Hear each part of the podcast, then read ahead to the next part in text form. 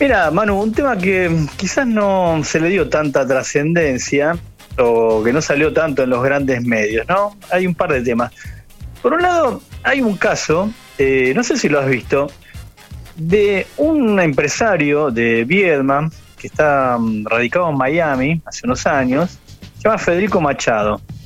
Este hombre fue detenido hace unos días atrás en Neuquén, eh, cuando estaba por tomar un vuelo en el aeropuerto de Neuquén, eh, acusado de lavado de dinero, narcotráfico y otras actividades ilícitas en los Estados Unidos. O sea, tenía un pedido de captura de un tribunal eh, norteamericano. ¿Por qué te traigo esta estafas, noticia? estafas millonarias, ¿no? Por eso estaba acusado, recuerdo haberlo leído. Estafas millonarias, eso, operaciones de lavado de dinero, eh, bueno, un montón de, imputaciones que le adjudicaba un tribunal norteamericano y por eso había pedido su captura. Eh, Machado fue detenido en el aeropuerto de Neuquén, en un operativo que hizo la Policía de Seguridad Aeroportuaria, la PCA, eh, justo cuando estaba por subir a un avión. Es uno de los temas que hoy tenemos en Crimen y Razón. ¿Y por qué lo traigo a colación? Bueno, porque Machado al parecer fue aportante de campaña de eh, Expert en la campaña presidencial de José Luis Expert en, José Luis Expert en, el 2019. Este eh, ultraliberal economista de derecha, eh, al parecer, eh, no solo le aportó dinero, sino que fue que lo trasladó en su avión en, en, alguno de los actos, un acto que tuvo que, que hizo en Viedma en su momento Expert. Inclusive hay un video circulando por las redes en el que Expert le agradece a Machado, eh, muchas gracias por este gran vuelo que tuve, eh, y, lo nombra específicamente. Y hay una foto de Machado en un costado, aparece en este acto, eh, en el que Esper públicamente le agradecía su, su colaboración, digamos, ¿no?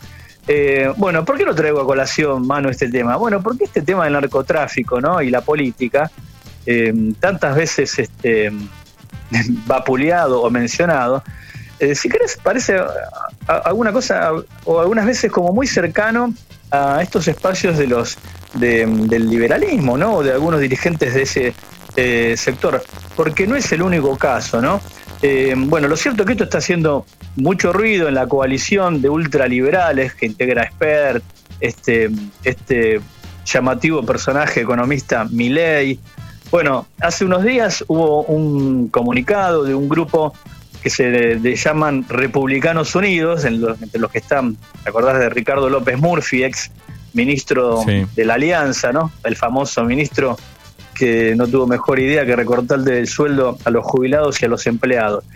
Bueno, que proponen tomar distancia de, de SPER, por lo menos hasta que se aclare cuál fue eh, su vinculación con, con Machado, ¿no? Hasta dónde llega su cercanía con este hombre acusado de lavado de dinero y de narcotráfico. Recordemos que este espacio de estos liberales de, derecha, digamos, ¿no? Porque una cosa si fueran liberales en el amplio sentido de la palabra, ¿no?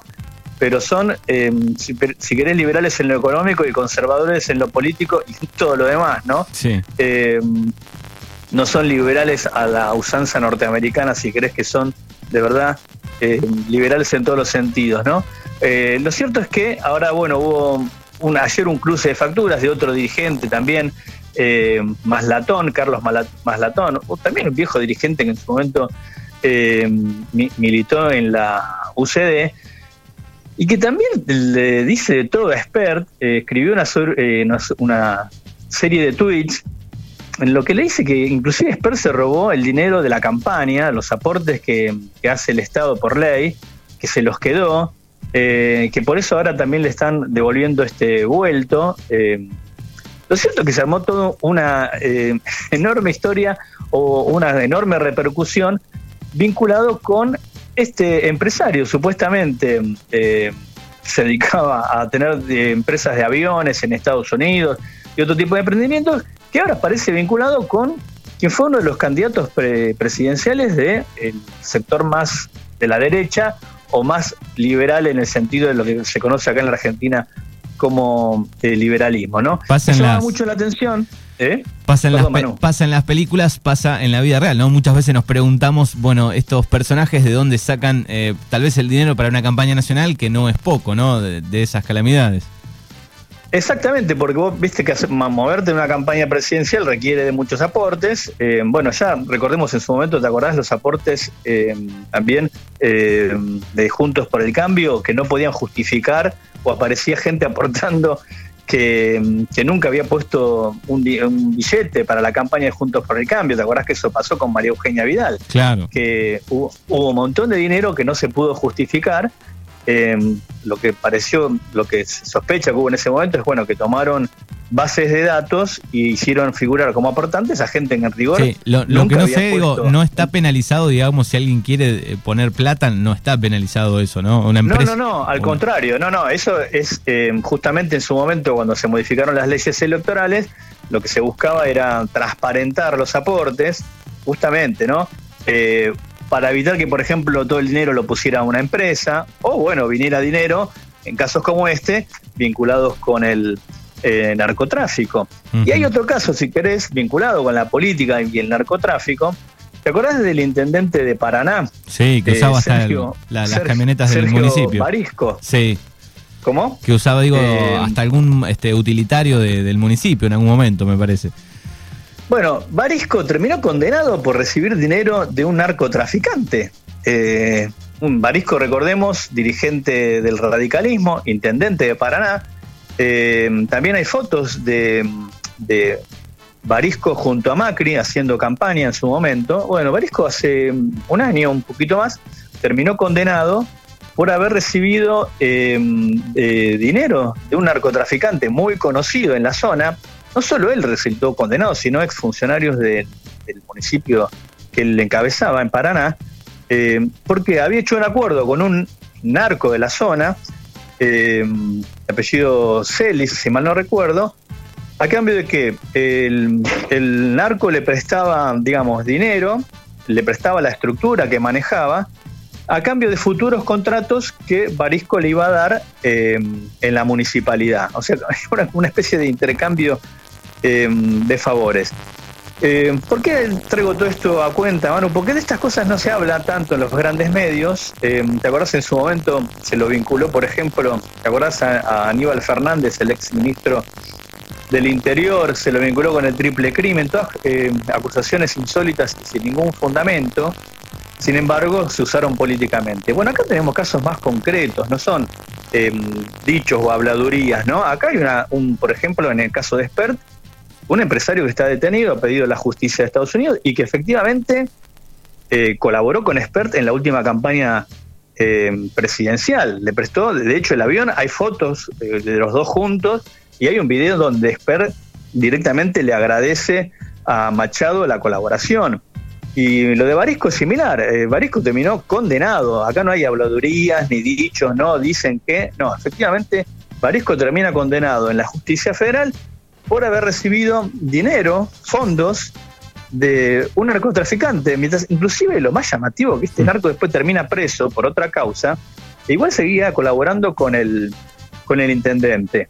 Así que un poco la, nota de, hoy, Manu, tenía que ver con esto, ¿no? Con el narcotráfico, la política, pero eh, de los casos en los que los grandes medios no hablan, justamente quizá porque apoyan a Expert, o porque en su momento apoyaban a Barisco, eh, porque era un, integrante del espacio de Juntos por el Cambio.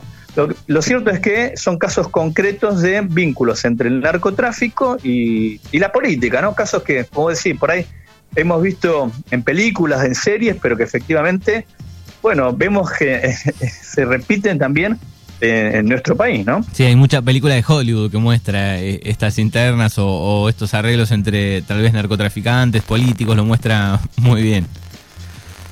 Claro, y bueno, Manu, si vamos un poquito más lejos, ¿te acordás de, Pablo Escobar? Eh, la famosa serie inclusive.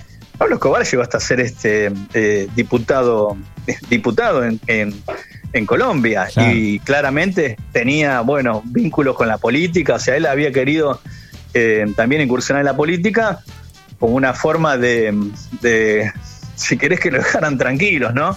Eh, bueno, lo cierto es que sin llegar a esos extremos, Pablo Escobar, ya sabemos quién fue, eh, acá también vemos entonces en la Argentina que hay vínculos entre el narcotráfico y los dirigentes de la política también. Exacto, y a veces eh, quedan como escondidos, no, no pasa nada, ¿no? Como, como noticia, digamos, ¿no? Como lo analizan los grandes medios. Por eso, Manu, quedan escondidos justamente porque provienen de esos sectores que se la pasan hablando de la lucha contra las drogas, ¿no? Como si fuera una guerra, por ejemplo. Eh, me remito a Patricia Bullrich en el gobierno anterior. Hablan de la, de la lucha de la, de contra el narcotráfico, de la lucha contra la droga, y vos fíjate estos casos de dirigentes, concreto es el de Barisco, por ejemplo, o de Esper, que también eh, comulga políticamente con el mismo con, con los mismos ideales, si querés, se la pasan hablando del narcotráfico, de la lucha contra las drogas y vemos estos casos que terminan recibiendo dinero del narcotráfico para eh, por lo menos subvencionar sus campañas políticas. Exacto, es Rafa Saralegui aquí en Mañanas Urbanas, crimen y razón.com, ahí pueden leer todas las noticias y las notas de Rafa. Buena semana, Rafa. Un abrazo grande, mano, nos vemos la semana que viene.